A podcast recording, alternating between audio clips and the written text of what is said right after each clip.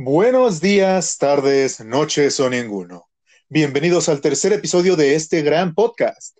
Una vez más, le mando un gran saludo a mi compañero de trabajo, Mauricio. ¿Cómo estás? Buenos días, Beto. Como siempre, muy bien. Y espero que te encuentres tan preparado y listo como yo para hablar sobre el tema de hoy. Por supuesto que sí, Mao. Me encuentro preparadísimo para el tema de hoy. Adelante, dinos cuál es con tu voz tan especial. El tema de hoy y que nos atañe es el maternaje. Fascinante, claro que sí, el maternaje. Eh, pero antes de ello, eh, ¿no dejamos un tema inconcluso la semana pasada?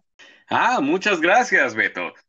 Es prioritario el abordar elementos que nos harán más digerible la información para más tarde. Algo que nos puede ayudar es saber las características que tiene el bebé humano al nacer.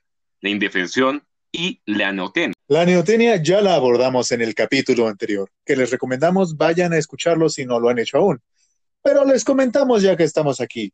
La neotenia es el proceso de la cría humana que requiere mucho tiempo para desarrollarse.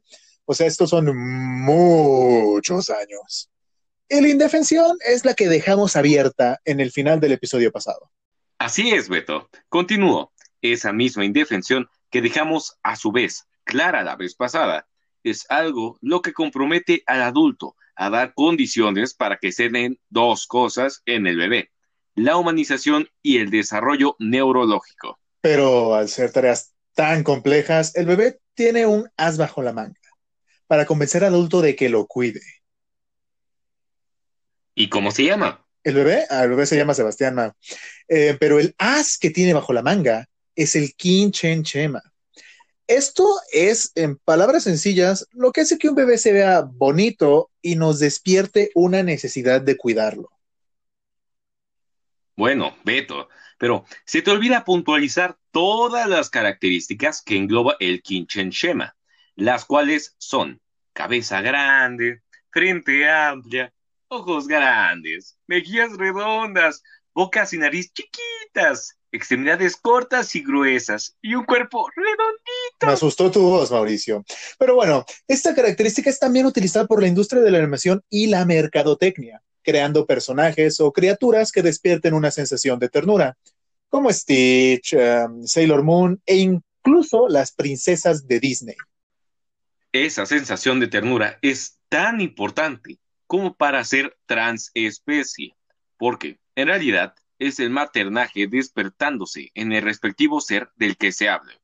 Esto de transespecie se refiere a cuando se da ternura por una cría de otra especie, como cuando ves a tu perrito y dices, ¡ay, qué tierno! el maternaje es ese deseo de cuidar al bebé con tan solo verlo, ¿no?